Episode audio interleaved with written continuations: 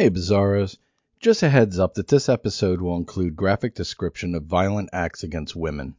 We'll be discussing the terrible crimes of the Whitechapel Killer, aka Jack the Ripper.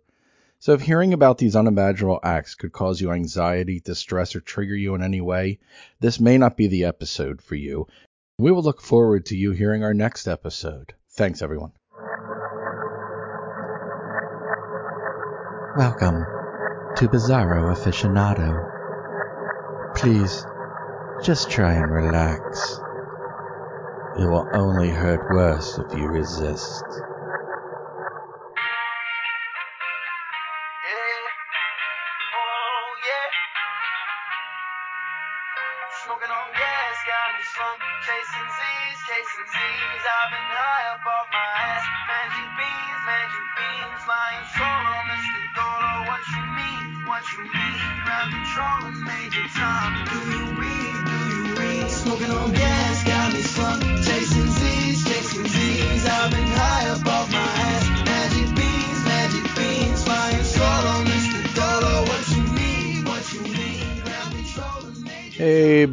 Bizarros. Welcome to Season 4, Episode 2. I'm Gaz Morgan, and welcome to Bizarro Aficionado. Ah, how's everyone doing out there, huh? Crazy times. I'm really sick of winter. It's uh, it's been pretty cold here in Maryland, but I'm not going to complain.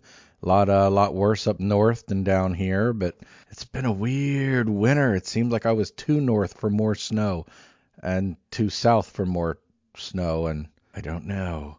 It's really weird. But we got a great show for you tonight, and uh, yeah, th- this one could be a tough one. Like the uh, the warning in the beginning said, we're going to talk about some pretty graphic things here. But when you hear the name Jack the Ripper, who do you picture? Some faceless, cloaked monster in the dark with a surgeon's blade, killing sex workers in Victorian London in 1888.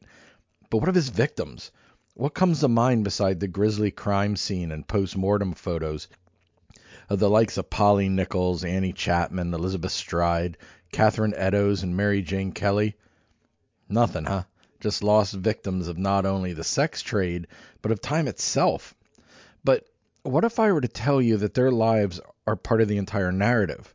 What if I were to tell you they had husbands and children and lives before and during the time they walked the streets of Whitechapel? What if I were to tell you that Polly Nichols may not have even been the first victim of the Whitechapel killer? Her name was Martha Tabram. And what if I were to tell you that Scotland Yard not only knew full well who the killer was, but had a good reason to leave the truth hidden in the Whitechapel darkness? And no, it has nothing to do with the crown. In this episode, we welcome back Josh Hitchens to discuss his research and book, The Police Will Not Protect Them, and his research into Whitechapel victims' lives and the prevailing theory of who the killer was and what was his fate.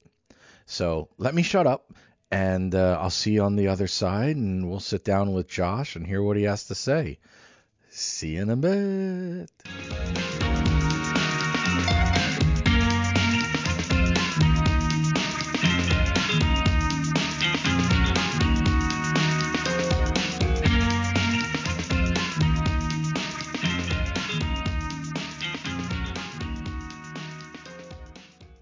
Hey, Bizarros, welcome back. In this episode, we welcome back Josh Hitchens to discuss his book, The Police Will Not Protect Them Whitechapel's Women and Jack the Ripper, and his research into the Whitechapel victims' lives, the prevailing theory of who the killer may be, and what was his fate.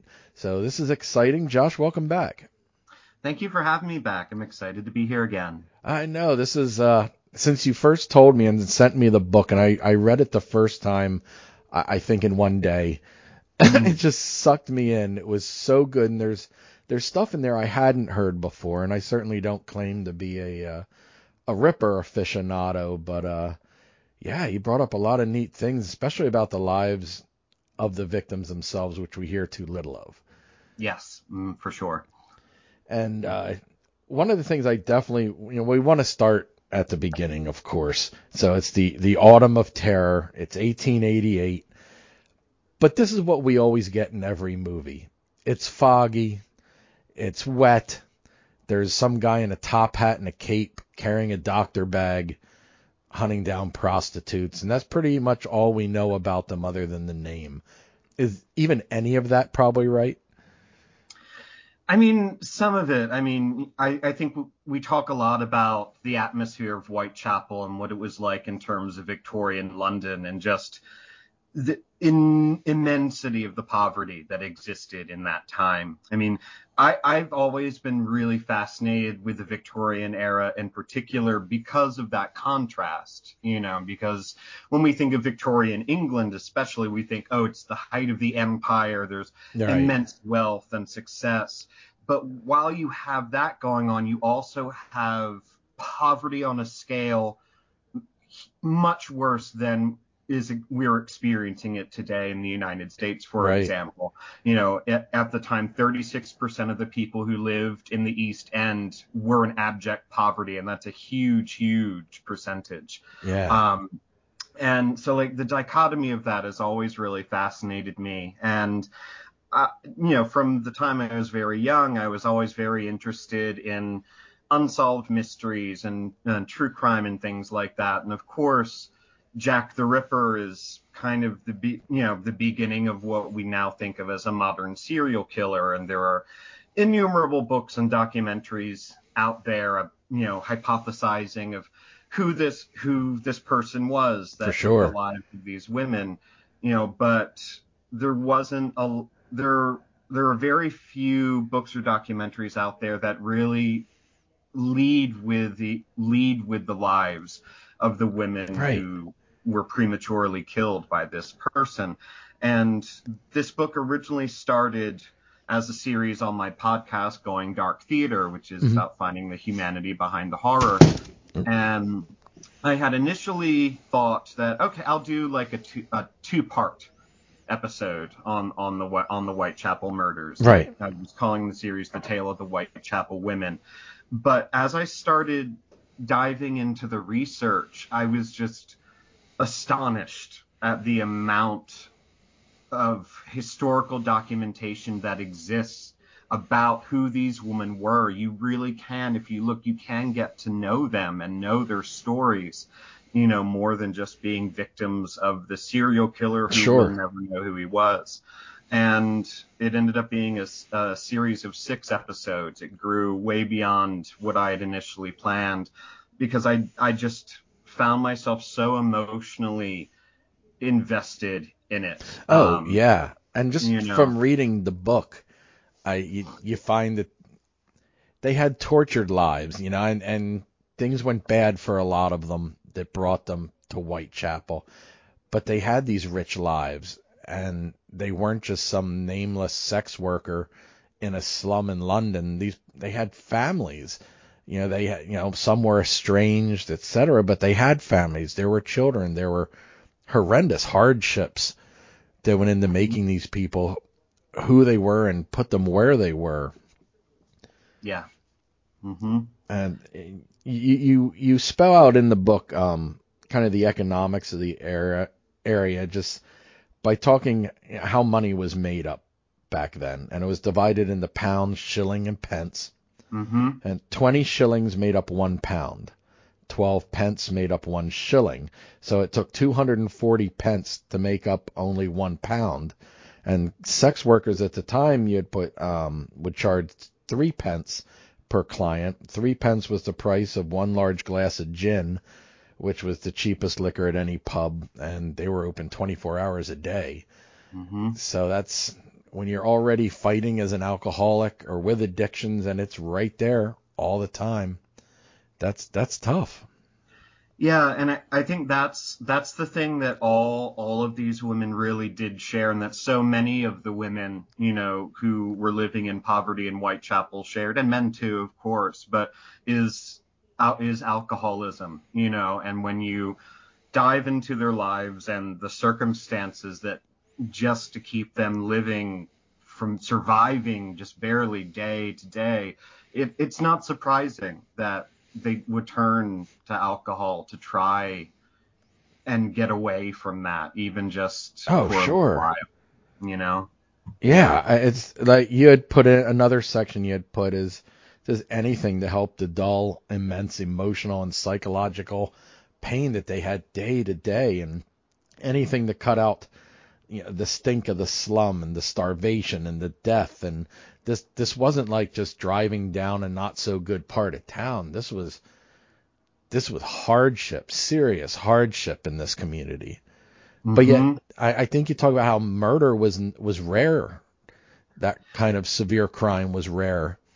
Yeah, and that was some that was a fact I found that that did surprise me, you know, because you think with with uh the East End and, and in particular the neighborhood of Whitechapel as rough and as bleak as it was, you know, like um uh Jack London wrote about Whitechapel in 1902 and he called it the abyss Yeah. you know, and there are so many descriptions of it.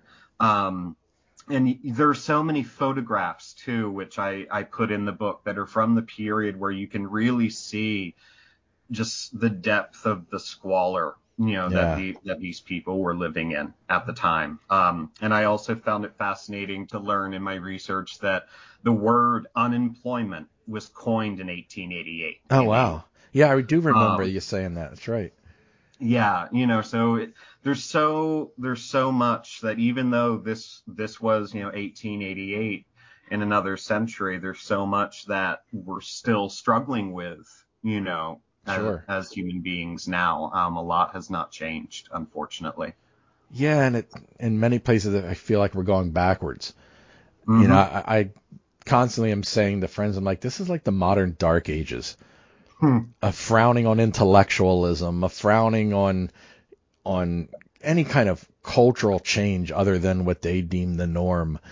You know, it's just we're going backwards. I, I it's just I don't get it. I, I don't understand what's wrong with people. it's a it's a it's a kind of a scary time to be living through. Yeah. Yeah, for sure.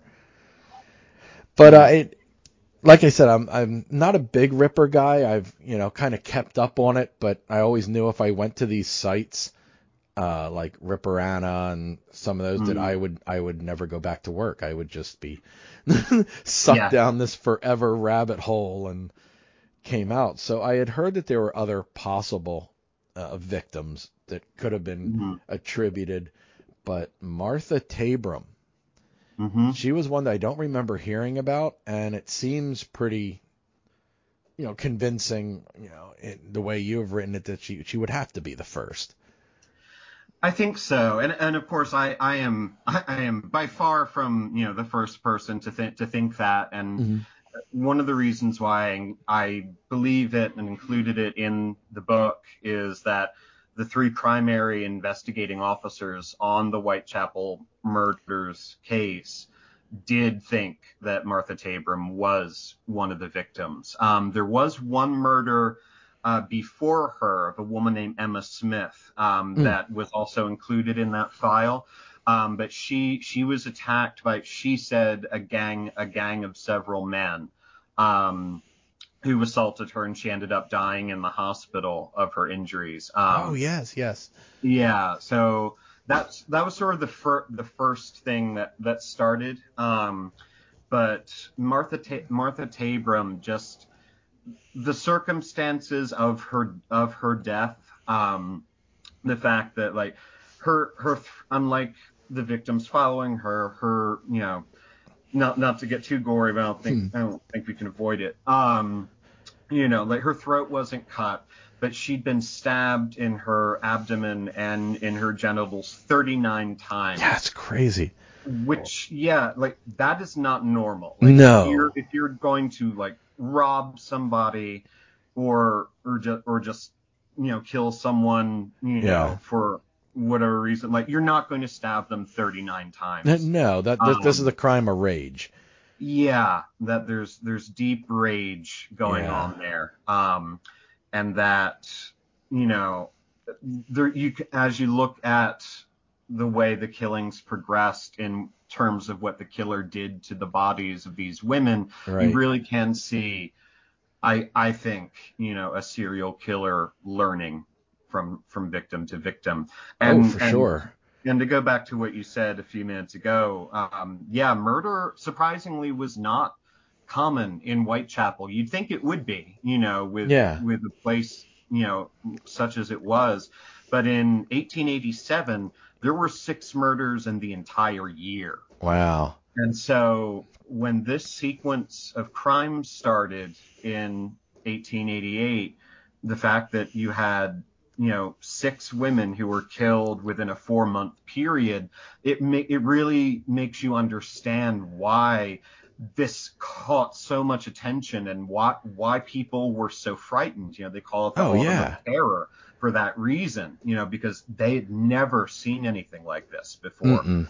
you know the people the police had no idea what to do with something like this um yeah and like like i write like he kind whoever this person was he kind of came along in a perfect place and a perfect time to do what he did you know because fingerprinting is a few years away you know forensics isn't really a thing um like dna evidence obviously is a long long long way away um so there the pol- law enforcement just had never seen anything like this and had Yeah. no idea how to go about stopping it. So it really changed you know, policing as a whole. Mm-hmm. Yeah, that is that's crazy. It's crazy the impact that it has and still has. Yes. You know, going forward, that there's it's become not only kind of I hate to say a, this romantic thing, but this gothic kind of dark, creepy thing. But ever, who doesn't want to look up stuff about the Ripper? You know, I, I have Mhm. friends that don't like horror movies. They don't like you know looking into serial killers. But if something about the Ripper comes up, that they have to listen to. Mm-hmm. So there's Yeah. something there that calls us, whether it's just this, who is it? We don't like not knowing. Mm-hmm. And, uh, yeah, and you, uh, later, uh, you have some pretty good, uh, suggestions of who it might be and even a f- newer one. Mm-hmm. So, uh, Mhm. we'll, we'll definitely get to those, but let's, uh, let's talk about Martha's life. So now, I Yeah. don't think they know quite as much about Martha as some of the others, but she still has an interesting background. Mm-hmm. Yeah, we don't we don't know as much about Martha Tabram as we do about many of the women who were killed after her, but we do we do know a fair amount. Um, she was born as Martha White on May 10th, 1849. Um, her parents uh, separated in 1865 when Martha was 16 years old. Her father died not long after that. Uh, and she married a man named Henry Tabram on Christmas Day in 1869. And they had two children, Frederick and Charles. And it was after uh, the birth of their children that their marriage kind of started to fracture. Mhm. Um, Martha Tabram began drinking uh, and, you know, became an alcoholic. You know, took over more and more of her life, uh, and finally, her hus- her husband basically kicked her out of the house. Um, and took and she took her children with her. Oh and wow. her husband, yeah, uh, her husband initially did give her a weekly allowance of 12 shillings, which was as you went over the right. you know the um, breakdown of the money, which so That's 12 four shillings drinks. a week Yeah. is you know like you can do some stuff with that. Um, yeah. uh, and she uh, uh, after a couple years like again like could not stop drinking um, and so finally her husband reduced her allowance to shoot uh, two shillings and sixpence Wow. um, which is a huge huge Yeah. reduction um, but Martha did fall did eventually fall in love again um, as most of these these women did um, after their first marriages or relationships failed. They did find love again. Uh, and Martha fell in love with a man named William Turner.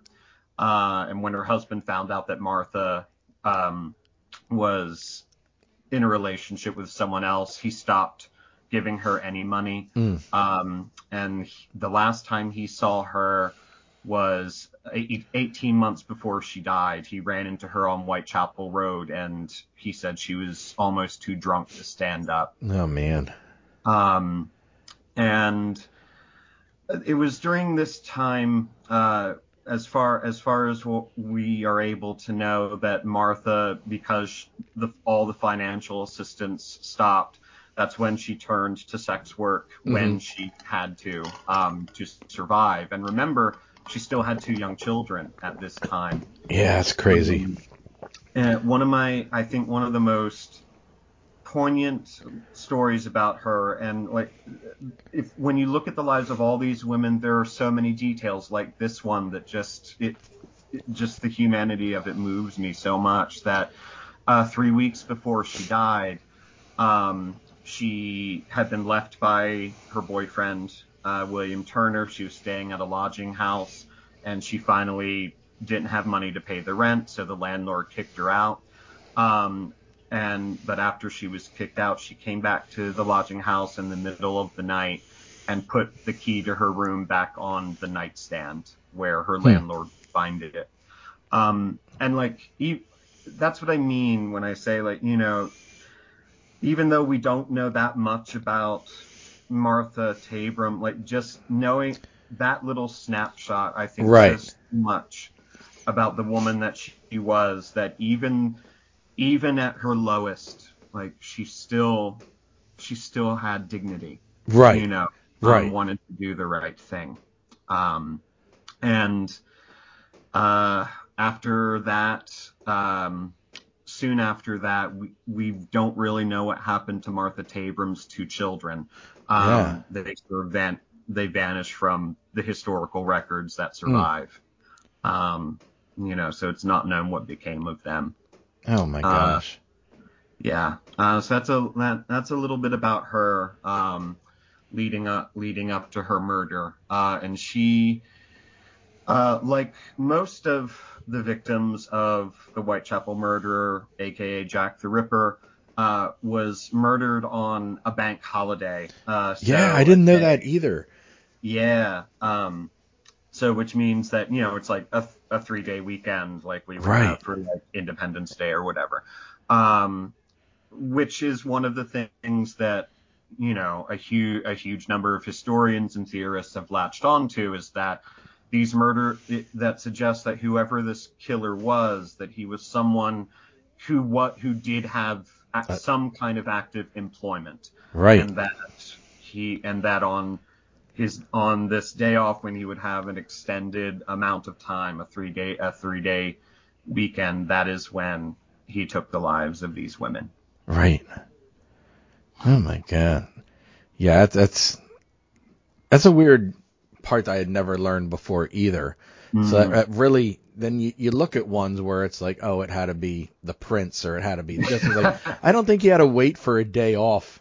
You know, he could pretty much go whenever he wanted. So I think that hmm pretty good to write him out. I mean, even James Maybrick, you know, he was a doctor, I think, wasn't he, or a surgeon? Yes, I think so if I remember and it's just like I, I think he could make his own hours to, you know, do his deeds if he had to. But when Mhm. it comes down to some of these others who were working class and lived in the area, then uh, Martha's as the first one was right in um, George. Is it George Square? George uh, uh, George Yard. George Yard. That's Mhm. right. Mhm. And uh, is that where uh, her bo- her boarding house was right there, right? Uh, it was nearby. Nearby, She okay. didn't. She did not live there. Um, but she she was found. She was found by someone who did live there. So the the way the time the way the timeline goes with her, just briefly, uh, is that so a woman who lived at George Yard, and George Yard is is a is a building basically like uh, you know a tenement. Uh, woman named Elizabeth Mahoney who lived there. Um, came came home, uh, went up the went up the staircase, which was totally unlit, pitch black dark. Uh, she came back 1:55 a.m. Uh, there was nothing on the staircase. She didn't notice anything. At two o'clock, uh, a policeman uh, named Thomas Barrett noticed a man uh, standing out in the street outside of George Yard, and the policeman asked this man, you know, what are you what are you doing just standing around here at two o'clock in the morning? Yeah. and this man, um, who the policeman said looked like he was a soldier, um, the man said he was waiting for a mate who had gone with a Huh. girl, is what he said. Uh, and the policeman went on his way. then at an hour and a half later, at 3:30, uh, another person who lived in George Yard, who a cab driver, returned home. He was climbing the staircase and he noticed that there was someone lying on the first floor landing.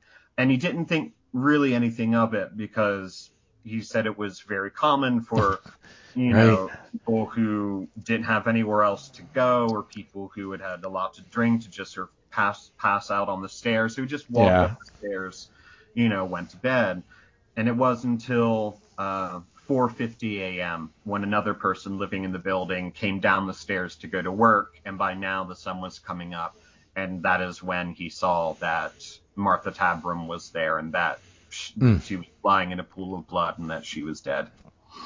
Goodness gracious. And and so it begins. Mm-hmm. and uh, she was again it, brutalized. So it this this wasn't just his first one.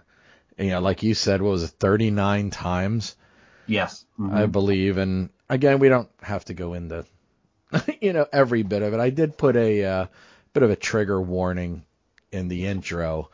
Just Yeah. so people know that we'll be talking about violence against women and Mhm. some of these horrible things, but it's all out there and you can go read Mhm. it. Same with the you know the the autopsy pictures and the crime scene photos. They're out there. You can Yes. Google them and find them. But uh, yeah, and I and I in in the book put a content warning at the beginning too. Yeah. exact same thing, you know, but it you know that I but the it's not to be like grotesque or to be Sure. sensationalist. It's you know, I, it's just to tell the truth. And so with the violence, like I don't I don't write it as if it's fiction, you Right. know, like I just I literally just took the the autopsy reports, you know, word for word verbatim yeah, um, because that's enough. Um, that's It is, yeah. enough. Um, and in the book, there are no there are no post mortem photographs. Um, Right. You know, I did because, that's not what like you it's said, about. they're they're out there, Yeah. and that's what people always focus on. And I Yeah. wanted to focus on them The life. alive. Mhm. Yeah, hundred percent. So now it goes. Let's see, it's August, so it goes a little bit. Is it a little bit later in August then that we reach Marianne Polly Nichols? Mm-hmm. Yes. Mm-hmm. Yeah, and go ahead. Oh, I was just going to say, yeah, her life is quite the chaos. Yeah, yeah. Um, so talking about her, um, she was born Marianne Walker, um, went by the nickname of Polly later in her life. She was born on August 26, 1845.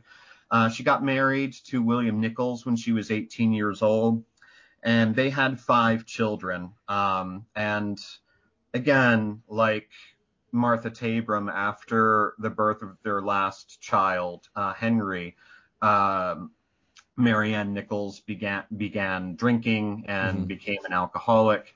But Marianne's father said uh, after her death that the reason why her marriage had broken up was that Mary Ann found out that her husband had an affair with uh, a woman, a nurse who had helped Oh, wow. Mary Ann during her pr- last pregnancy, uh, which William Nichols completely denied. He was like, "That's that's not in these words." he was Yeah. basically like, that, "That's ridiculous. She was the bad one. She's the one who left me alone to care for all these children by myself." Right. But you know, so it's sort of like he said, he said. Uh, Sure. But it is interesting that um, Marianne's eldest son, who is Edward, at her funeral refused to speak to his father. Oh wow. Uh, So you know, yeah. not a happy home life, obviously. No. Um, and again, uh, like Martha Tabram, William Nichols paid Marianne uh, a weekly allowance to help Mhm. support her, but he stopped doing that in 1882 when he discovered that she um, had started doing sex work. Right. And Marianne Nichols spent the last years of her life, you know, basically from 18 from 1882 almost till the end, um, in and out of different workhouses in the East End. And you know, if folks remember, like to give you an idea of what like what the workhouse meant in the Victorian era, like because in a Christmas Carol, like you know. Ebenezer Scrooge said, like, and the workhouses, are they still in operation? right. you know, and they say like many can't go there, many would rather die. And Scrooge said, well, if they would rather die, they had better do it and decrease the surplus, Plus population. population. That's right. And and that uh, Dickens, I mean, because Dickens is writing you know, in in this time period earlier than the Whitechapel murders, but the workhouse was really seen by many as sort of the final humiliation, you know, the final acknowledgement that you were absolutely incapable of caring for yourself. You know, Right. you went to the workhouse, it was all it, it was almost almost like being in prison in a way. Like you gave away your personal belongings, you spent your days doing these mindless, physically hard tasks like men would just break up piles of rocks for no reason. Oh. Um, women and children would pick oakum with their fingers, which you know, is extremely painful. yeah. Um, all in exchange for just a, pla a place to sleep. Uh, Wow. And there were many people who, in this era, who, when, when faced with, you know, that the workhouse was the only place left, that they they would commit suicide Right. um, rather than go. Um, the thing that makes one of the things that makes Mary Ann Nichols, I think, really heartbreaking is that she got out of the workhouse cycle. Um, and that in, in May of 1888, like Mhm. just a few months before she died, um, before she was killed, rather, um, she got out of the workhouse and she took a position as a domestic servant. Um, and she actually wrote a letter to her father. Um, and it, it, it's very brief. Do you mind if I just read it real oh quick? no, that'd be great. Yeah, I say it's it's very brief, again, like this is one of those snapshots, like, and it, Yeah. it's rare with these women that we have some some of their own writing, their own words. Yeah, their own Um, voice. Yeah, the uh, Mary Ann Polly Nichols wrote her father. She said, "I just write to say you will be glad to know that I am settled in my new place and going all right up to now. My people went out yesterday and have not returned, so I am left in charge. It is a grand place inside, with trees and gardens back and front. All has been newly done up. They are teetotalers and religious, so I ought to get on.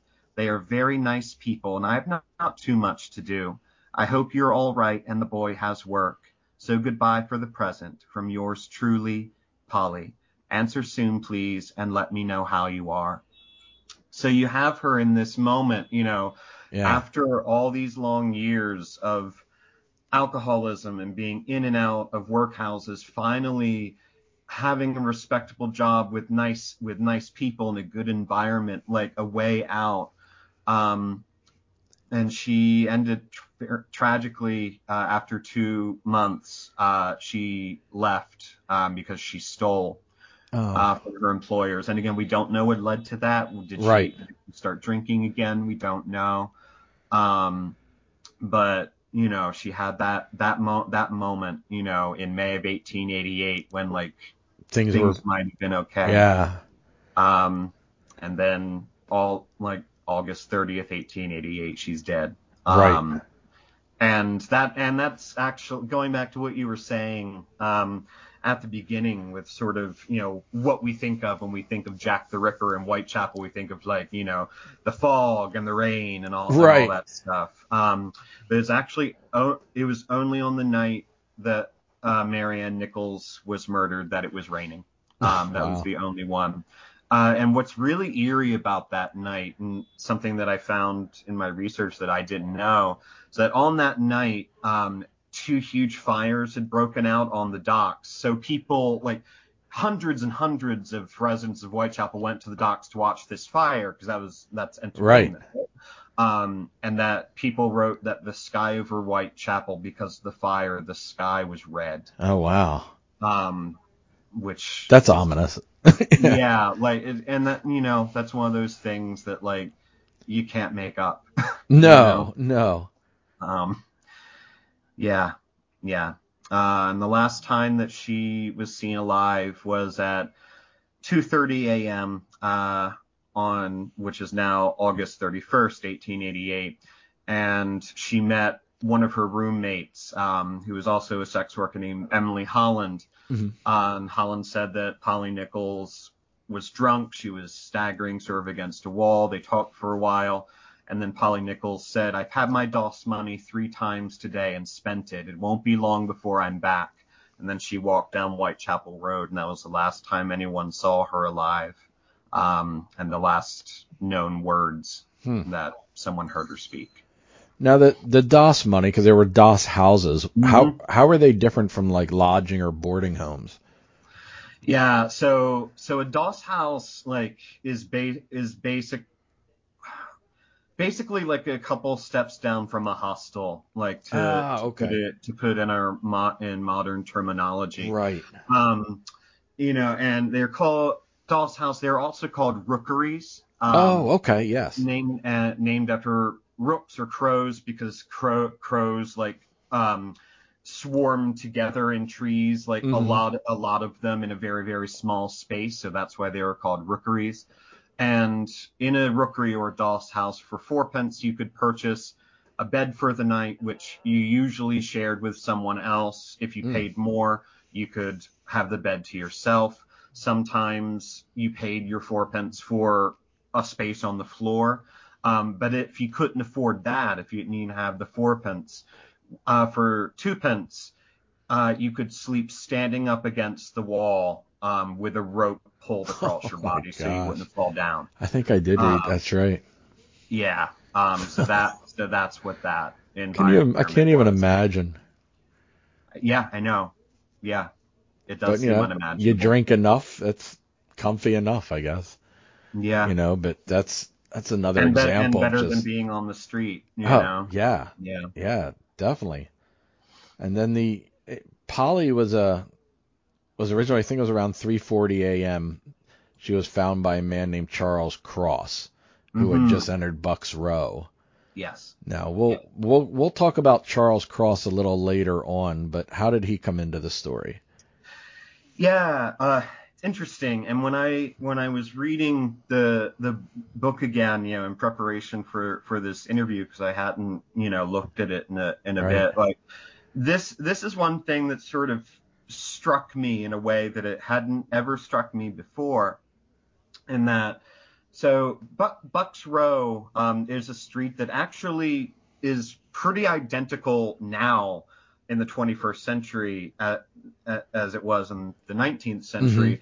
And it, it's a it's like a straight street with buildings on either sides, and there's no like little exits as you're going down the street. You know, like, Right. it's either end of the street. That's that's how you can get out. Um, and remember that in this era, everyone's wearing hard soled shoes, right? Like Sure. rubber soled shoes don't exist yet. So there's no such thing as wearing shoes and being quiet Right. you know, you, you can hear people coming or running away um, if they're wearing shoes. Uh, but around three, uh, so 3:15 a.m., uh, policeman passed through Bucks Row on his beat, you know, because the policemen had these set routes that they that they would walk over and over and over again, usually um, passing the same way every uh, 15 to 30 minutes or so. Uh, but 3:15 a.m., a policeman passed through Bucks Row. No, nothing, nothing unusual. Right. Uh, 3:40 a.m. Uh, a man named Charles Cross uh, discovered the body of Mary Ann Nichols in Bucks Row, um, and almost at that exact moment, another man named Robert Paul came into Bucks Row and saw Charles Cross standing over, you know, this woman lying in the street, and Charles Cross was basically like, you know, come over, there, there's this woman. Um, and they couldn't tell at first if she was just sleeping or drunk or dead, but then they know then they noticed that um, her throat had been cut and Right. blood was coming from her neck. They did notice that uh, her hands and face were cold, but her arms and legs were still warm, and that Robert Paul thought that he that her heart was still beating very, very, very shallowly.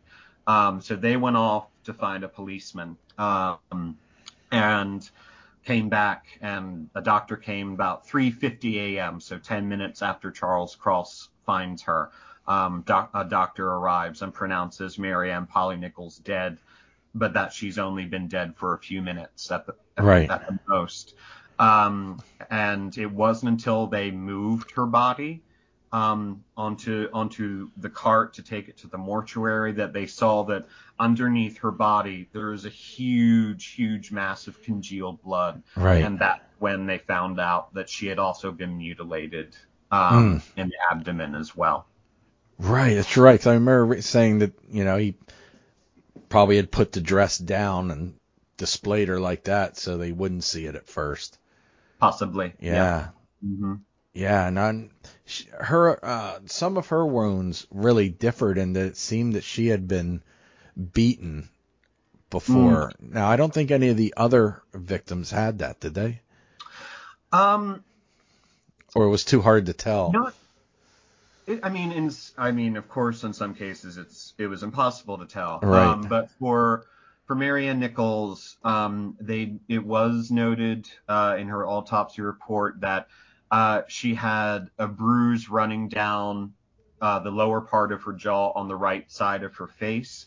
Um, wounds which uh, which are consistent with manual strangulation Yeah. and that her throat had been cut from left to right. Uh, and those, that is pretty consistent um, from from Marion Nichols onward in terms of methodology, as far as we can tell from you know the autopsy reports that survive. Uh, it is Right. that it suggests that whoever the killer was, that he subdued her first by strangling her Mm. and then cut and then cut her throat. Um, which again, like sort of when I talk about like, especially if you include Martha Tabram, you can I think you can see a killer learning is like, you know, Martha Tabram, her throat her throat was not cut. You know, Right. all her injuries were on the front of her body. Um, so it makes you want it makes you wonder like, did the killer get blood on him? Yeah. you know, in that killer, in the, in that sense. So is that why from Mary Ann Nichols onward you get the strangulation and the cutting the throat from left to right, cutting, Yeah. standing behind them so that the blood doesn't get on you. Um, but again, that's all that's all just hypothesis. We don't know Sure. for sure. Sure. Yeah. And it's uh they talk about how there wasn't a lot of blood on the clothes. Like you said, once they moved her, then they find all this Mhm. congealed blood down there. So I, I think you're right, is that he definitely had a different plan this time. And when Yeah, we, and- we Oh go ahead, go ahead, Josh. Yeah, and again, and again, like the fact that they didn't notice the blood, like that the blood from her wounds, like was still underneath of her, like, uh, and the fact that she was bare, she had been dead only a few minutes, like, suggests that you know whoever killed Mary Ann Nichols killed her only a few minutes before Charles Cross and Robert Paul found her body. Um, and that's that's something that I that I I think like didn't really stand out to me before. No, until I really either. started digging in. You know, because we I mean we'll get to her, but like Elizabeth Stride, like we you know, it's known that like you know that he was perhaps probably interrupted. You know, Right. uh, and uh, but with Mary Ann Nichols, like it, it, it's clear that like it was a very recent crime, and again, like Bucks Row is a place that there's not really anywhere to hide, so that I Yeah. think that's inter- that's just interesting. Yeah, yeah, absolutely. And if he is, let's say, bringing them somewhere, you know, for their services, then he has time to do this.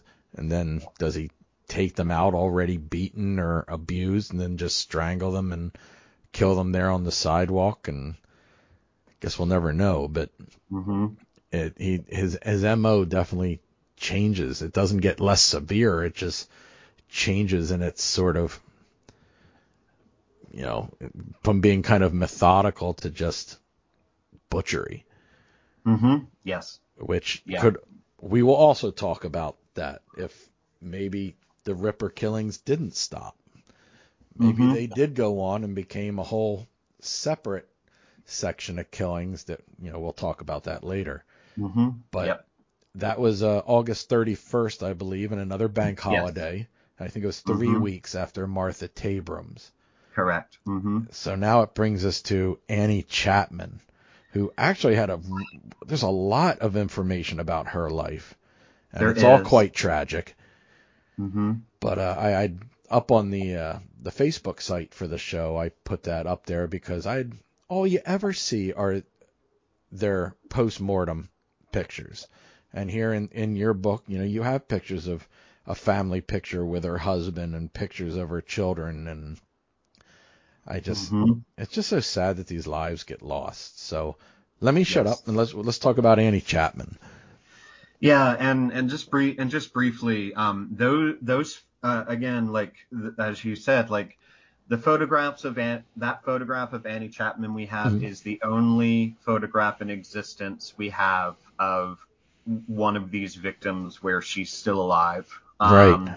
And that photograph of her and her husband and of their um, daughter uh, Annie uh, was discovered fairly recently, I think within the past decade, if I Oh, remember wow. correctly, by a researcher named Neil Sheldon, um, who uh, was doing genealogy uh, genealogy research into into these women, like and trying to trace their families, and he got into contact with descendants of Annie Chapman, and one in particular uh, who agreed to meet with him in London. They, and I think they met a, at a library, if I remember correctly. Um, and she brought some family photographs, and one was of her her um, ancestor Annie. Uh, Oh, wow. Um, who was Annie Chapman's first daughter. Um, and but Neil Sheldon said he saw this other photograph in her hand of a woman and a man, and it turned out to be Annie Chapman and her Wow. husband John. And this woman had no idea that Yeah. Annie Chapman was Annie Chapman who was killed by Jack, Jack the the Ripper. Ripper. Um, Right. And he actually t- was the one to tell her that. Um, and she's the one who then gave permission for these photos to be to be shared, so we ha- we can see her face when she's alive. Yeah, it's great. Um, yeah. Uh, but yeah, oh god, Annie Chapman. Uh, yeah, there's so much. And, I- and- all of it's bad. Poor like she she's the, the i mean i think her story is really hard to read and to and to take in because out of all all of the women you know that were killed by this man she's kind of the one who fell the farthest in terms Right. of like class and the and the life that she'd known um but her life annie uh annie chapman first of all um her she was born as annie eliza smith um and we don't know her exact birth date. We know she was born in September in either 1840 or 1841. Most people seem to think 1841 is probably more likely. Um, but uh, her father, uh, who is a, a former soldier named George Smith, after getting out of the army, entered domestic service. Um, and when Annie was, uh, if I remember, I think 16 years old, her father came home one day and cut his throat oh my um, at the dinner table in front of his wife. Oh and my children. god. Um, which again, like, it's one of those things you can't make up. Just a, a very like eerie, unsettling, you know, parallel. Uh, Um, yeah, yeah, yeah. It's it's that it's bad enough as it was. Even if she had gone on to become successful, and that's a pretty terrible thing. hmm But like you Yeah. said, the the parallel of the two just intensifies it. Yeah.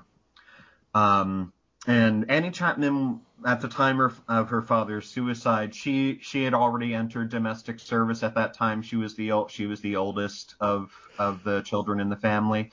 Um, and she married another servant named John Chapman, hmm and it's their wedding photograph. Um, Oh, okay. that we that we have um, after their wedding, and it, it, again, this is a really I think interesting detail historically because during this time period, you know, if you're a servant, you are you are in most cases like it's part of your contract that Right. you are not going to have any what they call followers. You're not going to have a boyfriend or a girlfriend. You are not allowed to have a romantic relationship. Wow. Um, uh, and you're certain, and if you were allowed to have a romantic uh, relationship, you most certainly were not allowed to get married and have children and keep your job. Right. That was extremely rare.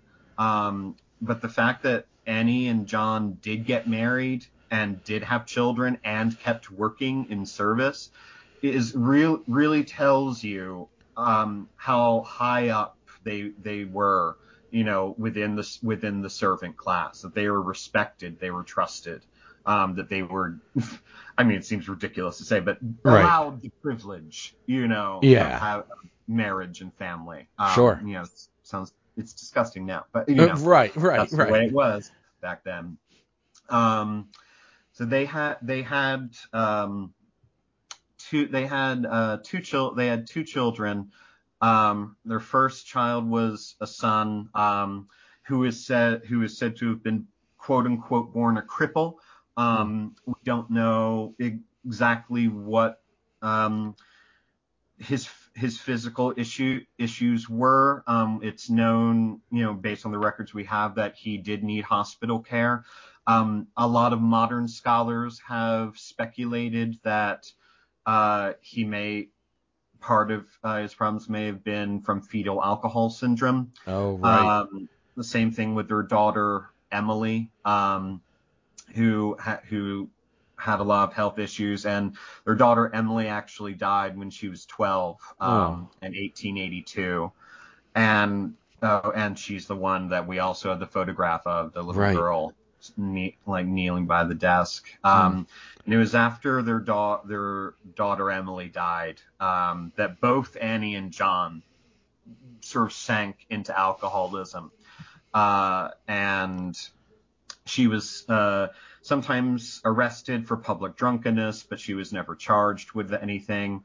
Uh, in 1884, just two years after her daughter died, um, or their daughter died, that's when Annie and John Chapman's marriage just basically fell apart. They didn't divorce um, because, you know, they Yeah. didn't do that back then, uh, really. Uh, John Chapman retained custody of the two of the children, um, and it was then that Annie moved to Whitechapel. Um, and again, like Martha Tabram, like Mary Ann Nichols, uh, John Chapman paid Annie an allowance. He paid her 10 shillings a week, which was enough for her to live on. Uh, she also, and, and she, what she was not doing sex work by this time. The 10 shillings was enough. And she also would sell flowers. She would do crochet work that she would sell for money. Okay. Um, so like she was living in White, she was living on her own in Whitechapel, but she, but she was, she was surviving. But then her husband John uh, died of cirrhosis of the liver on Christmas Day Of in course. 1886. Um, and all Annie Chapman knew was that the allowance stopped coming, and that was the money that she was living on right. and she traveled to the village where her husband lived and that was when she found out that he had died um, and that was kind of when in the last two years of her life you know when things really began to fall apart um, Yeah. for her uh, that's when she began to drink more and more um, as far as we know based on the record she have she never saw her children again Mm. um, and uh, one of the just a, a side note, but something I think is a, a- a fact that I think just makes it even more resonant is that like you know because we think of this of like oh this is so so long ago right Right. um, but Annie Chapman had a younger sister named Miriam and her younger sister Miriam died in 1940 oh wow. See that that Um, really kind of kind of puts a caveat on that, and it's like it does. 1888 seems well that's way back then, but it's not. Mm-hmm. Yeah. Yeah, yeah. Um, but yeah, in the last two years of her life is really when you know she descended into alcoholism and had to resort to sex work to survive. Um, and there is a letter from uh, Annie's younger brother Fountain, uh, who he wrote to a minister um, after Annie Chapman died, where he wrote about um, Annie's struggle Annie's struggle with alcohol, you know, and that it's just a heart wrenching letter, you know, that she she knew um she knew she knew she had a problem, but she she just knew that she couldn't she couldn't be without it, you know, and she she told her family like, I won't bother you. I'll keep I'll keep away from you, but I but I have to have this. Um, Yeah. you know, which is, uh, but uh, she did, you know, Annie Chapman had a, a good friend ne- named Amelia Palmer, um, and Amelia said of Annie, like, she was a very clever little woman, very respectable, never used bad language, sober, steady woman who seldom took any drink, but she did have a taste for rum, and that since the death of her husband, she seemed to have given away altogether. Mm. Um, like, basically, like, went into a deep, deep depression. Yeah. Um, why uh, her nickname amongst a lot of people who knew her in Whitechapel was Dark Annie. Aw. Um, because of that. Um, and just she was in a, re- again was in a relationship with another man for a while um, and there was a, uh, another woman who was interested in the same man and the woman um, on uh, September 1st 1888 this woman actually beat Annie Chapman up punched her in Oh. the face punched her breasts um, and said she wasn't fe- she ran into her friend Amelia on Tuesday September 4th and said she wasn't fe- she wasn't feeling well um, and she, Annie Chapman actually did go into the hospital Oh, after wow. that there for two days on September 5th and September 6th 1888 uh, and we know that for sure um, because sh a- after those days she was seen with a bottle of medicine and a box containing two pills. Um, but still on Friday, September 7th, her friend Amelia ran into Annie on, in Dorset Street, and Annie said to her, I feel ill to do anything. Uh, Mhm. and Amelia left, and, but then came back down the road about 10 minutes later and saw that Annie hadn't moved, that she was still standing, still in the same place. And Annie said, It's no use my giving way. I must pull myself together and go and get some money, or I shall have no lodgings. Mm.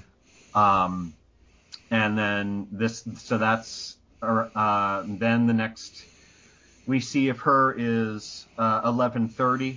Uh, Annie Chapman returned to her lodging house um, and sat, asked permission to sit in the kitchen for a while. At 12:10 a.m. on what is now Saturday, September 8th, 1888, um, she's still in the lot. She's still in the lodging house, um, and the night watchman comes to collect money for her bed. Uh, and she doesn't. She doesn't have any money. Um, Right. She usually paid the eight pence, um, double the price, so she could have a bed to herself. Yeah. Um, and she said, and she said to the manager, you know, keep my bed for me. You know, I'll go, I'll go find, I'll go out and find money. Um, and he and he laughed at her and said, you can find money for your beer, but you can't find money for your bed Yeah. and he and in his testimony he said that she didn't answer him. She just stood there in the doorway for two or three minutes just looking into the night. And she said never mind. I'll soon be back. I won't be long. Hmm. see that tim keeps the bed for me.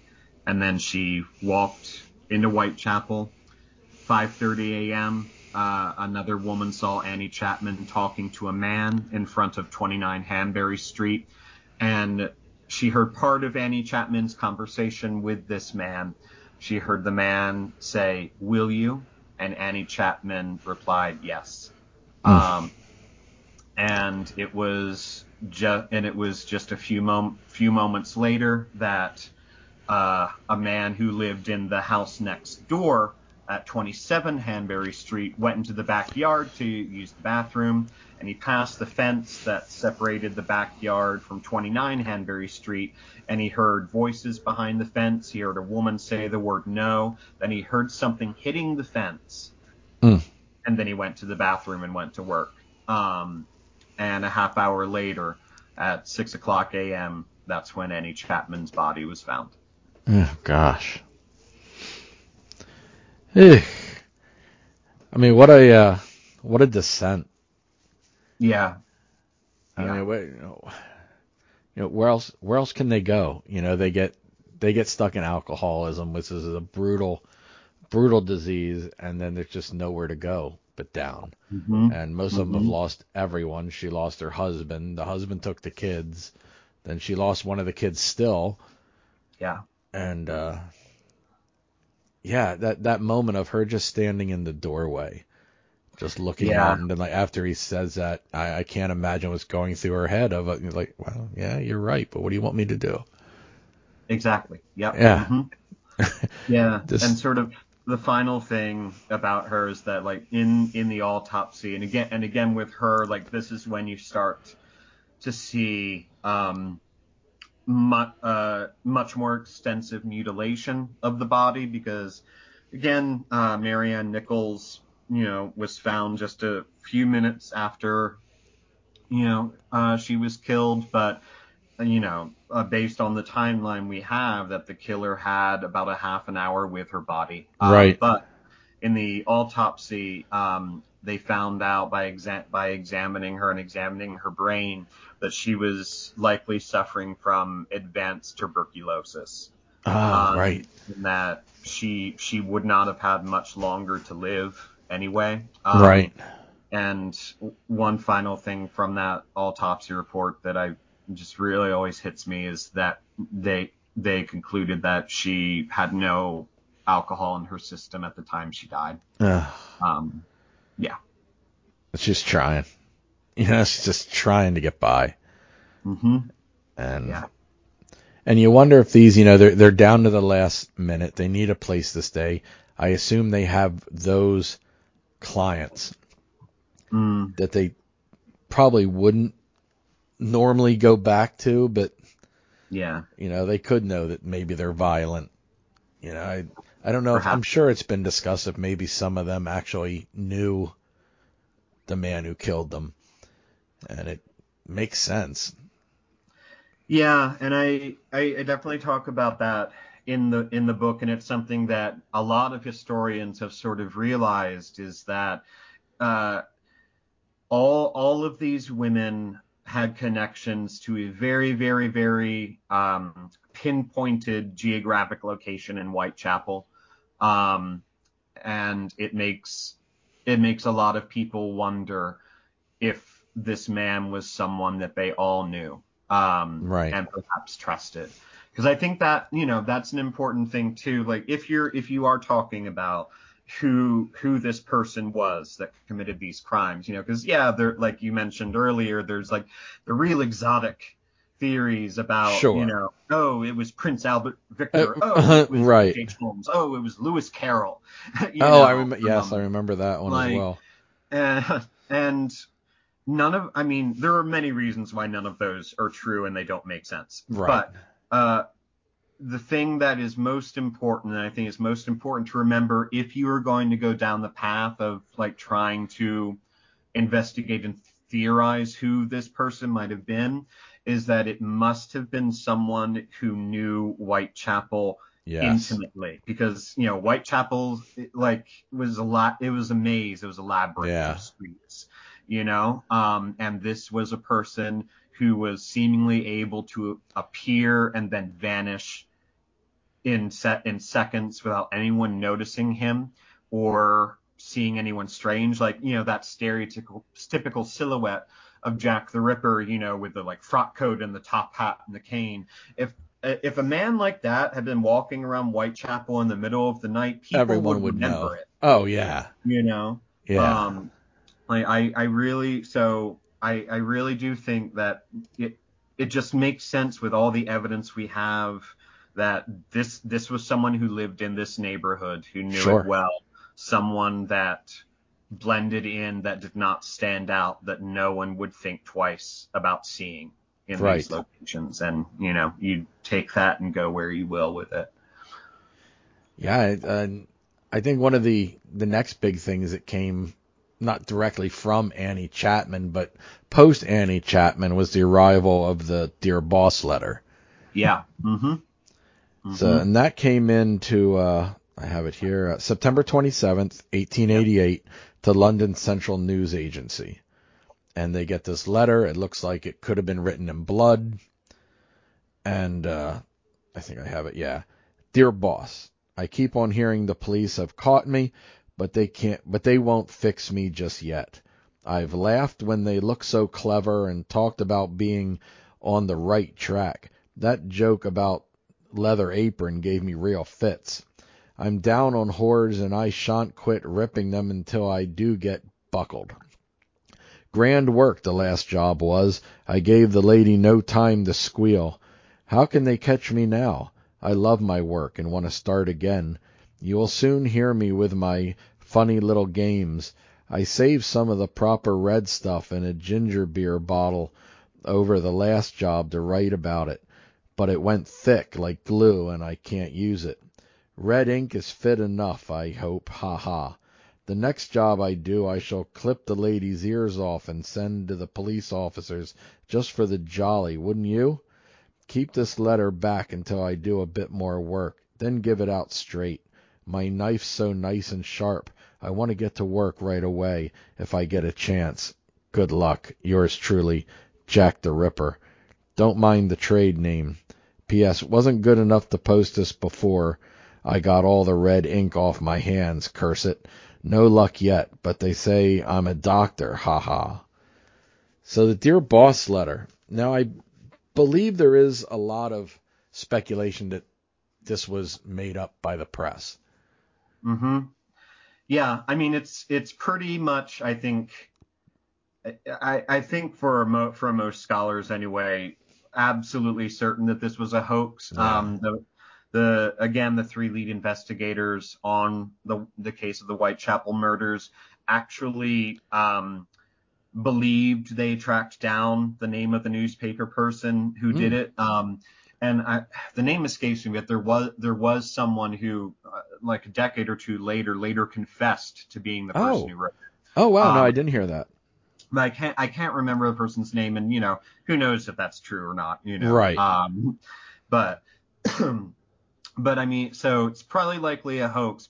You know, but by giving by inventing that name Jack the Ripper, you know, uh, uh, in a very dark way, you know, whoever whoever wrote this letter, whoever made you know made this hoax, made up that name. I, I, I really think we have them to thank for the fact that we are still talking about this and Oh, still yeah. talking about these women now, um, because uh, a killer taking on a, a, a name like that had never happened before. That was Right. not a thing. Um, and it's just like I, I write in the book, like it's three perfectly chosen words because Jack could be anybody, such a common name, anyone could be Jack, right? And then that coupled For with the. Ripper, which Yeah. is so vivid and visceral, you know, and night and nightmarish. Yeah. Like that really that na- that name Jack the Ripper is really what gave this case its immortality, um, for bet for better and for worse. Oh yeah. Yeah, it's uh that started it all and now it's now it's synonymous, you know, and it's become this sort of Mhm. legend and and it's taken on its own life and it's uh I guess that's why we really want to find who it is. We want it's become this almost morbid cartoon character Uh huh. out there and it's just come on we we want to know if it's a cart driver or if it's just you know a, a former barber with syphilis or you know who Mhm. could this have been and like you said Mhm. it has to be somebody that was there because he always has time until one where he's interrupted but he knows kind of where to be until the impulse the impulses seem to be getting more and more frequent and more and more violent and but Mhm. uh so next is Elizabeth Stride. Yeah, um, and Elizabeth Stride is, uh, I think she's probably in in doing the research for the podcast and for this book. Like she was the person who I, I feel I I learned the most about that I didn't that I didn't know. You know, because I I feel like Elizabeth Stride is so often not not really delved into much. um, Right. Because she is one of two women that were killed on the same night, you know, which was uh, called the double event uh, in a, in another further letter.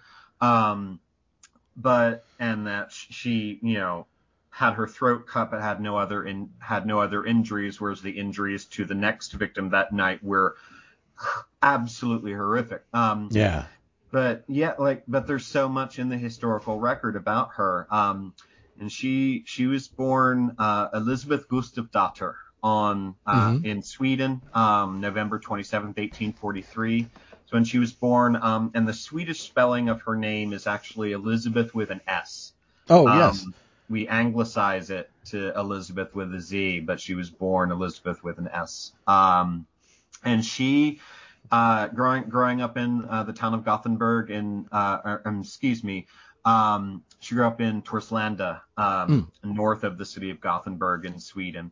And uh, the little we know about her childhood and early life is early life uh, is really uh, about her religious instruction. She was a devout Catholic, Mhm. um, attended Sunday school services. She was confirmed as a Catholic.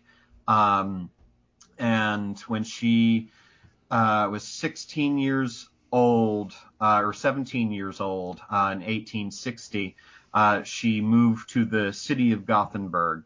Uh, and for a time, for a time, we don't know much about her life, uh, but we know by 1861, uh, she, like uh, the other woman before her, uh, was employed in domestic service as a maid in a very nice, respectable household. Um, but she was uh, fired in 1864.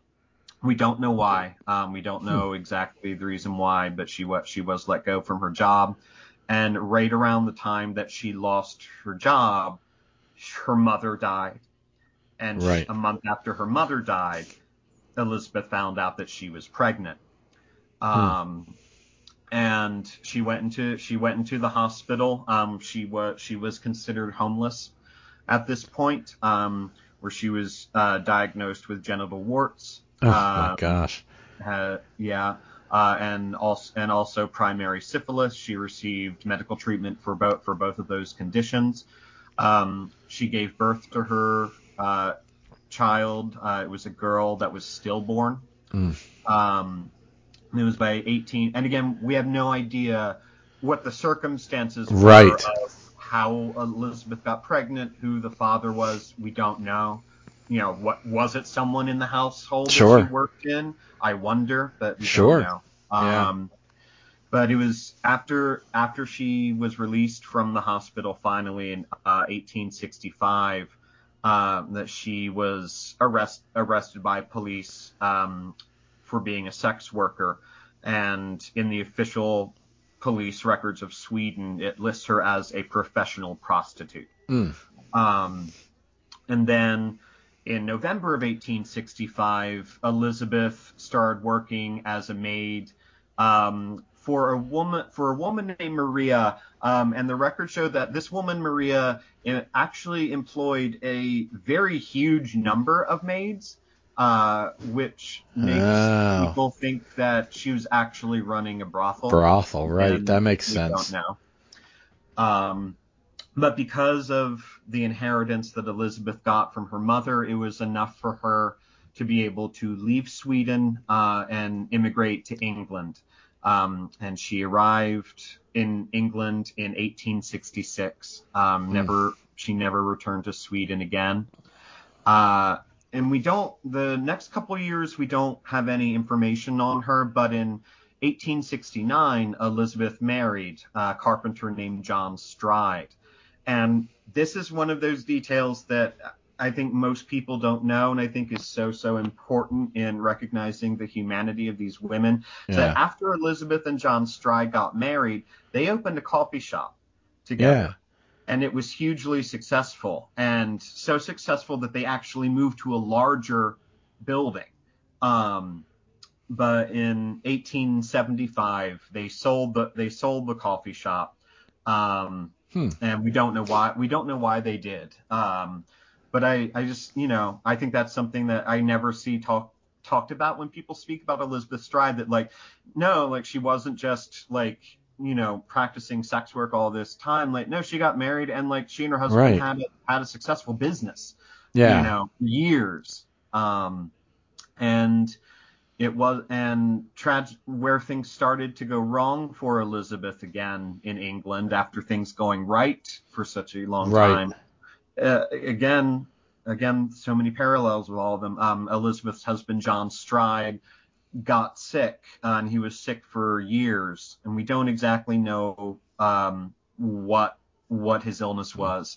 Um, but he died in 1884, Mm. and um, that that's really when Elizabeth started again uh, with the past. She started drinking much more heavily, Right. um, and you know practicing sex work to survive, and uh, living living in the doss houses when she could.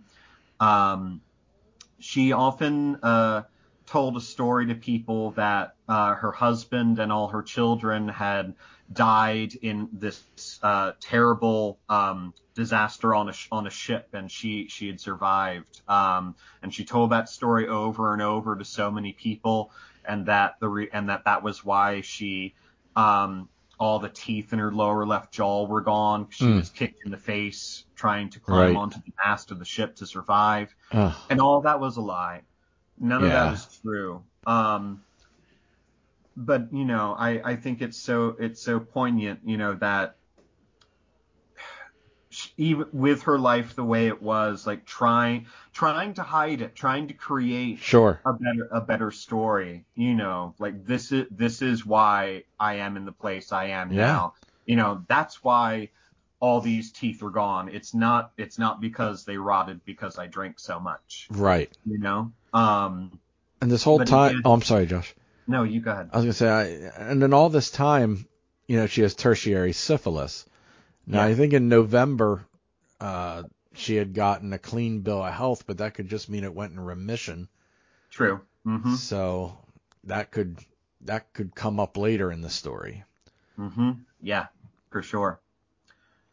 Yeah. Um, and in the la- in the last couple of years of her life, she she was in a relationship, did find love with another man, a man Mhm. with a, a uh, it, with the macabre name in hindsight of. Michael Kidney. Right. Um, uh, and but their rela- their relationship it, it it is pretty clear that they loved each other very much. hmm But again, because of the alcoholism, there was there was a lot of physical abuse going on. Elizabeth actually did formally charge Michael Kidney with assault and domestic violence, but she Mhm. didn't show up in court. And again, remembering the time the time period, you know, um, people didn't really care, you Yeah. know, in about about women in this sense. Um, so that really, uh, she and she and Michael Kidney broke up for good on September 25th, 1888. Um, shortly after that uh, year after that court case happened, um, and by by this time, when she and Michael Kidney finally break up, um, we're now at the point where Martha Tabram, Marianne Nichols, and Annie Chapman have all been killed. Um, and And that is exactly when my boiler came on and made a giant ruckus and no one could hear anything and had to pause the show.